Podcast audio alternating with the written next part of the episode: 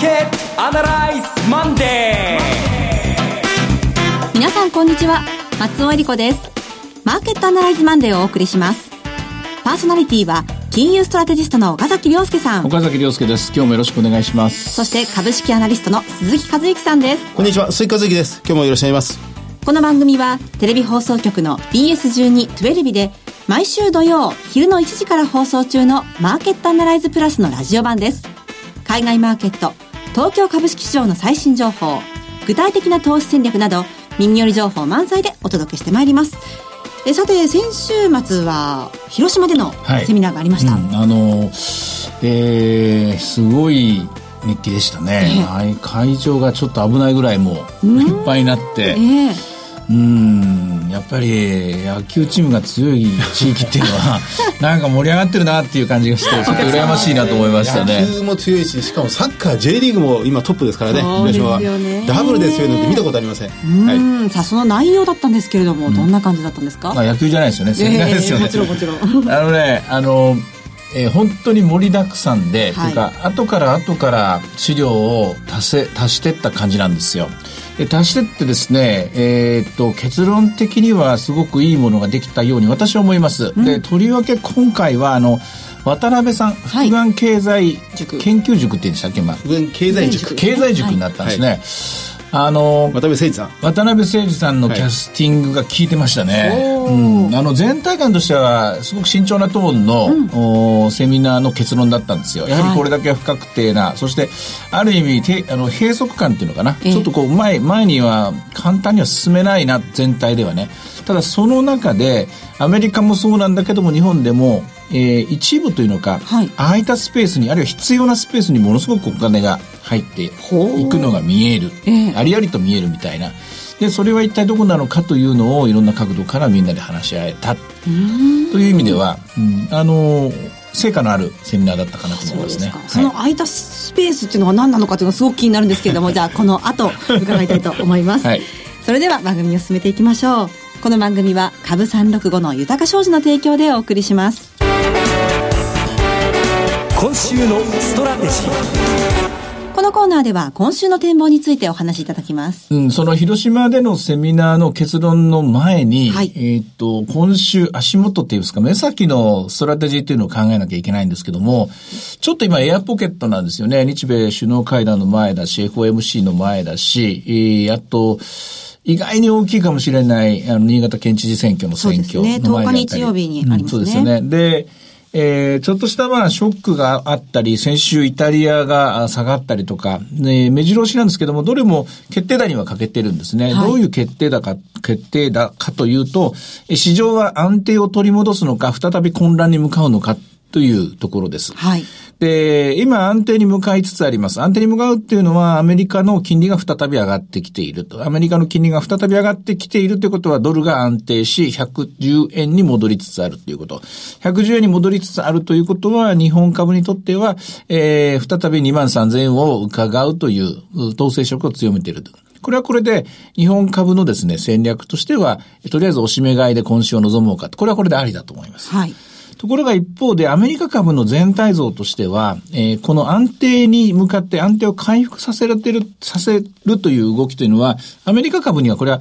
ブレーキをかけるという意味もあります。はい、なぜかというと、金利の上昇、まずこれが一つ目のブレーキ。でドル高、これも二つ目のブレーキになるんですよね。で金利の上昇の混乱というのは今年の1月にも散々みんな見たので、これについてはあの、ある程度耐久力、免疫ができてるんですけども、ここから始まると私が見ているストレステストは実体経済だと思うんですね。実体経済。はい。えー、で、雇用統計が金曜日に発表になりましたけども、賃金上昇率2.7%、失業率3.8%、雇用者数伸び22万ということで、まあ、申し分のない数字、6月の利上げはおそらくあるでしょう。うん、えー、その後何回あるか、ここが議論になっている。イタリアの問題が本当にこれから混乱が極めれば、あと1回が精一杯かもしれない。だからまあ、先週、先々週、2週間ぐらいかけてアメリカの金利25ベース下がったりっていうのはあるんですけれども、しかしいずれにしても安定に向かうということは金利の上昇がどんどんどんどんテンポアップしていく。テンポアップしていく中で、株っていうのも一緒にテンポアップできるのか。うん、全体像としては同じ問題を抱えていて、私はひとまずは一旦全体像 SP500 とかダウとか、ナスダックはね、微妙な、まあ、混ざり合う、塩水と、まあ、水が、ま、混ざり合うみたいなところがありますからね。そういう意味では、えー、そうではないかもしれないけども、アメリカ株は戻り売り、うん、日本株はおしめ買いみたいな、短期的にはそういう週間になるような気がします。ただこれあくまで短期的、長期的にはもう少し違う視点が必要だと思いますね。はい。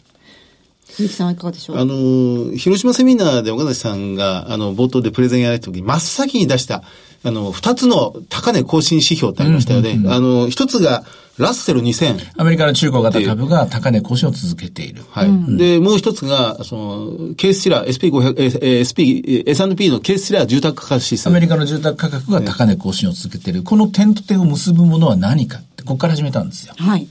あの、こ、そ、そこから、あの、得られる、当面の結論というのは、かいつまんで言うとどういうことに、あの時は？かいつまんで言うと、ええ、おまあ、アメリカのまあ内需は、これも本当に上がり続けているとか、ここにお金が、アメリカの中でのお金っていうのは、この内需物に、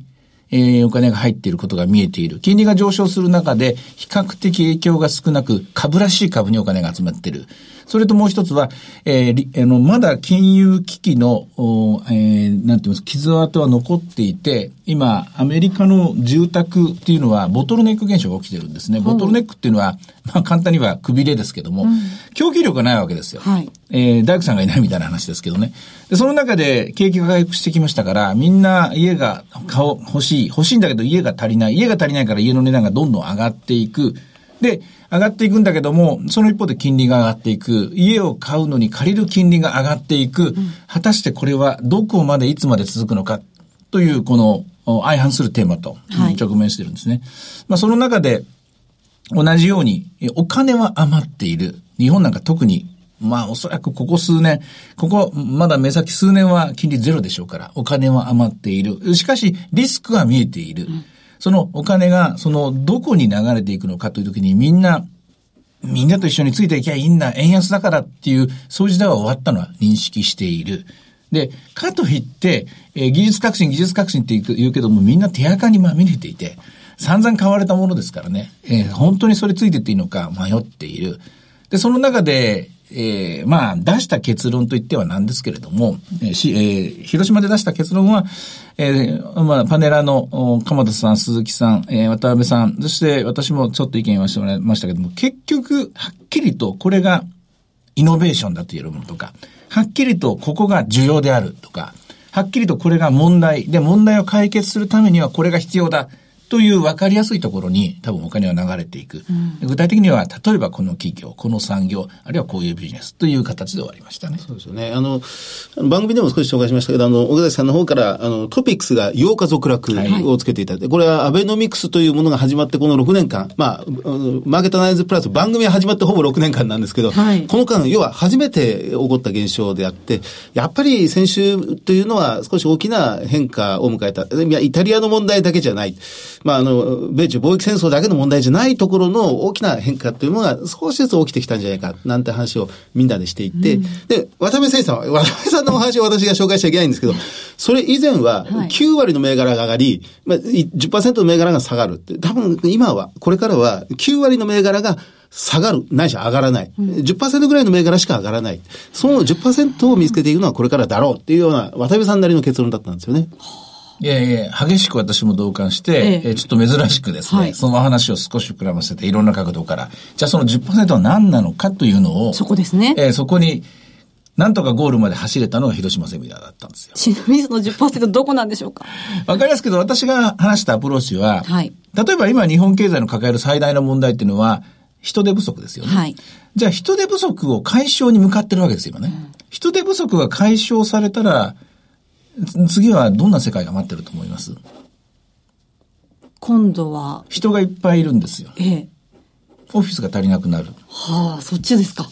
当然、人手不足が解消されたら次に解消しなきゃいけない何か、床面積不足であったり。あるいは人手不足が解消されて働く人たちが増えたら、みんな文房具使いますよねとか、わかりやすい言い方すると。で、そこで、おそらく、えー、オフィス環境っていうのがどんどんどんどん広がっていく、そこの生産性を上げていくためにはどうすればいいのか、新しい PC とか、新しい iPad とか、それも増えていくかもしれない。いろんなものが、おそらく次は需要が増えていくはずなんです、そこでね。極めて、引きな例であり、極めて身近な目の前にある内需ってやつなんですけどね。ほそうですか。なんかてっきり高齢者ビジネスかとかかなとか思ったんですけど。それも一つ具体的な商品かもしれませんけども、はい、私のアプローチはこれで、はい、で、鈴木さんのアプローチはやはりイノベーションの話から始まって、で、鎌田さんはこの間の決算から始まって、はい、で、面白かったのは渡辺さんがあ出てきたものは、見たことも聞いたこともないようなビジネスを探してくるっていうね。あの、鎌田さんは、まあ、私は鎌田さんの話をしちゃいけないんですけど、鎌田さんは、あの、オリジン電機6513、はい、取材に行った結果、この会社が随分有意義なお話をされていたっていうこと。で。で、力こっちイタリアの話からね、オリジン電機の話まで行くという、ね、で、あの、渡辺誠司さんは、あの、自分で、あの、見てきて言っての、サインポストって、3996なんていう会社がマザーズにあって、これがとてもユニークだ。で、私は私で、あの、え、あの、こちらのご社、カチタスとかですね、はい、81、8919とか、あの、日本ユニシス8056とか、あんなような銘柄がこれから利益が上がっていいんじゃないか、なんてお話をありもないことでもしてました。いやー、はい、私も行きたかったなでもまあ、あの、一体、あの、合致したのは、やっぱりこう、あの、限られてるところっていうのにそこにお金が入っていって、ええ、そこがどんと膨らんでいくっていう、ある意味まあブレイクスルーしていくところっていうですね、そこに焦点が絞れたのは良かったんですけどね。はい、ただまあそうは言いますけども話を元に戻しますけども、全体像はやっぱり難しいと思います。うん、全体像は、あの、イタリアの話にしてもそうなんですけども、先ほど鈴木さんがおっしゃったように、我々マーケットアナライズが始まってから、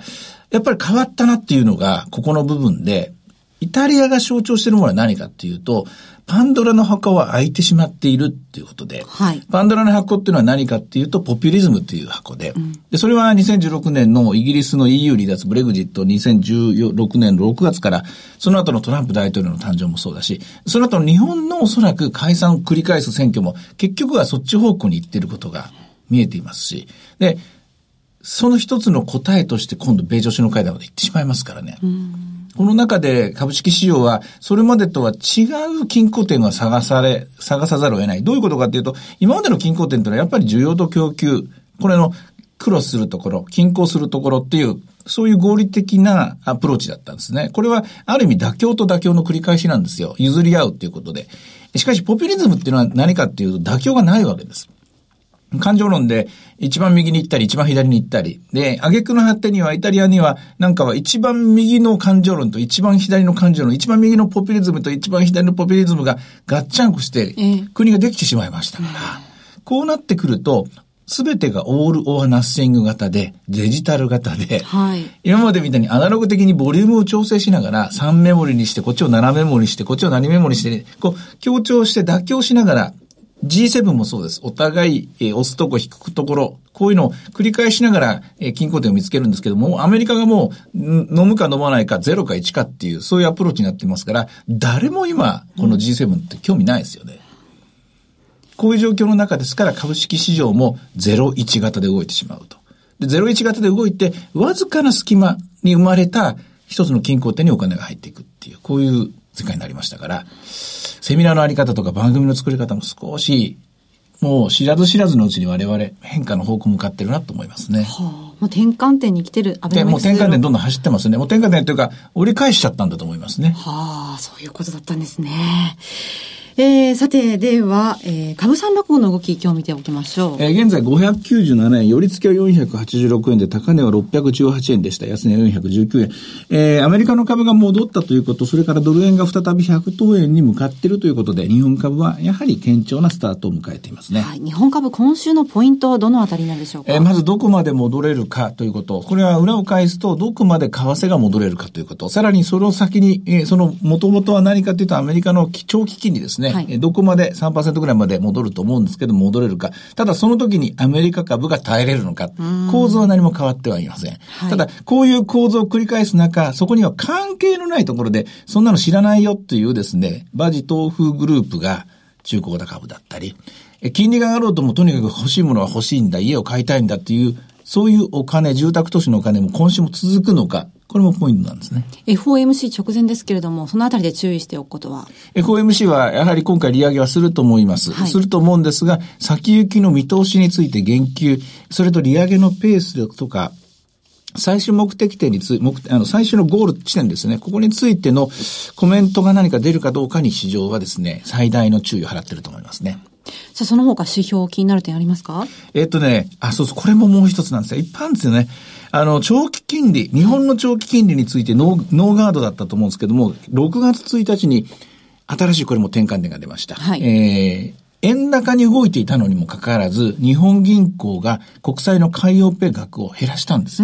減らしたっていうのは金利がこれ以上下がる、その動きをブロックしたんですよ。はい。なぜブロックしたのかっていうと、これ以上金利が下がると日本の金融機関がみんなダウンしてしまうから。折しも金融庁は福島銀行に業務改善命令を出した日でしたね。ですねはいで、なぜ金利が下がったかというと、これはイタリアショックがあったから。世界の金利が下がったんで、日本の金利もご多分に漏れ漏れず下がりました。今まではそんなことはしなかったんです。円高になるかもしれないから。で、6月1日の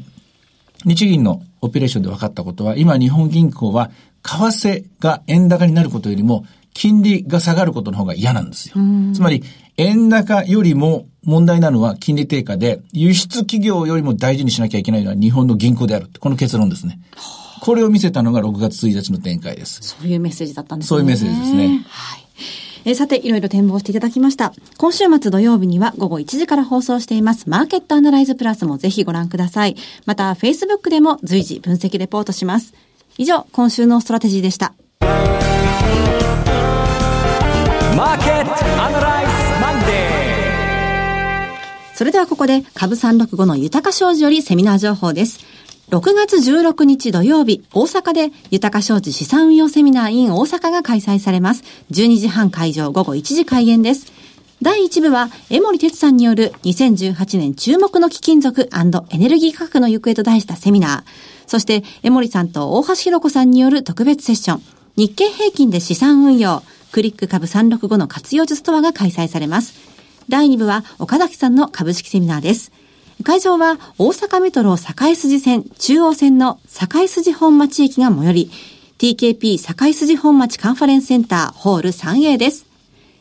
えそして大阪の後は広島、横浜でも開催されます。豊か商事資産運用セミナー in 広島。7月7日土曜日12時半会場午後1時開演です。会場は広島駅が最寄りのビルビオフィス広島6階 TKP ガーデンシティプレミアム広島駅前カンファレンスルーム 6C です。そして、豊か商事資産運用セミナー in 横浜、7月14日土曜日、12時半会場午後1時開演です。会場は、港未来駅が最寄りの MM パークビル5階、TKP ガーデンシティプレミアム港未来ホール A です。大阪、広島、横浜ともご応募は次の電話番号にお願いいたします。豊か商事お客様サポートデスク。フリーコール0120-365-281 0120-365-281です。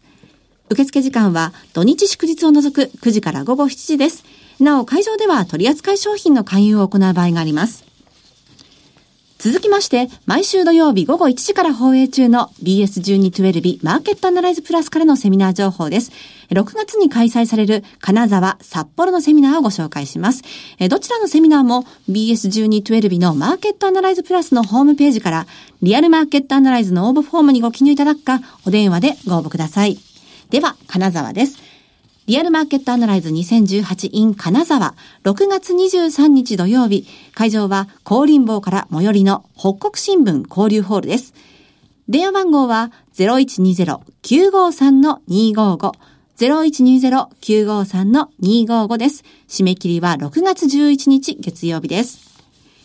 金沢の次は札幌です。リアルマーケットアナライズ 2018in 札幌。6月30日土曜日、会場は札幌駅が最寄りのアキュ A です。電話番号は0120-935-190。0120-935-190です。締め切りは6月18日月曜日です。最後はテレビ番組のお知らせです。いつでも全国無料の放送局 BS1212 では月曜日から金曜日の夜7時から時代劇だるま大助事件帳を放送中。南町奉行所でヒルアンドンと呼ばれるだるま大助。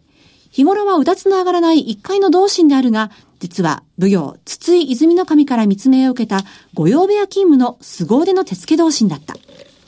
江戸の暗闇に救う悪に対し、だるま大助の活躍を描いた中村梅之助主演の人気時代劇、ぜひご覧ください。チャンネルの見方がわからない方は、視聴者相談センターへお電話ください。オペレーターが視聴方法をわかりやすくお教えします。03-51 0468-2122 03-5468-2122 BS12-12 視聴者相談センターまで。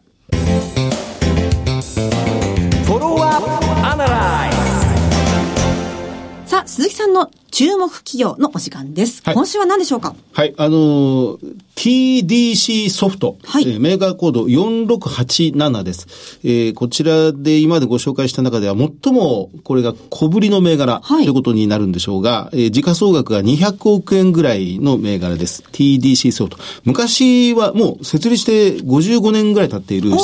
のソフトウェア会社なんですが、はい、あの、かつて東京データセンターという名前で創業したんですが、うん、まあ、早い時点でで TDC ソフトウェアとか社名変更して、今や TDC ソフトという会社になっています。あの、金融庁が先週の木曜日に、そのフィンテックの実証実験を初めて認可した。はい。っていうのが、マーケットに流れて、金曜日、日本通信がストップ高まで買われて、まあ対象銘柄となってたところですね。群馬銀行、千葉銀行、はい、それからマネーフォワード、そして日本通信という、まあ、いよいよ、まあ、お上と言われているような、金融庁もフィンテックの実証実験に半年がかりで認可をよく出してきたということなんですよね。正式にここから始まったという。ですから、金融機関におけるフィンテック。フィンテックというとどうしても仮想通貨とばっかり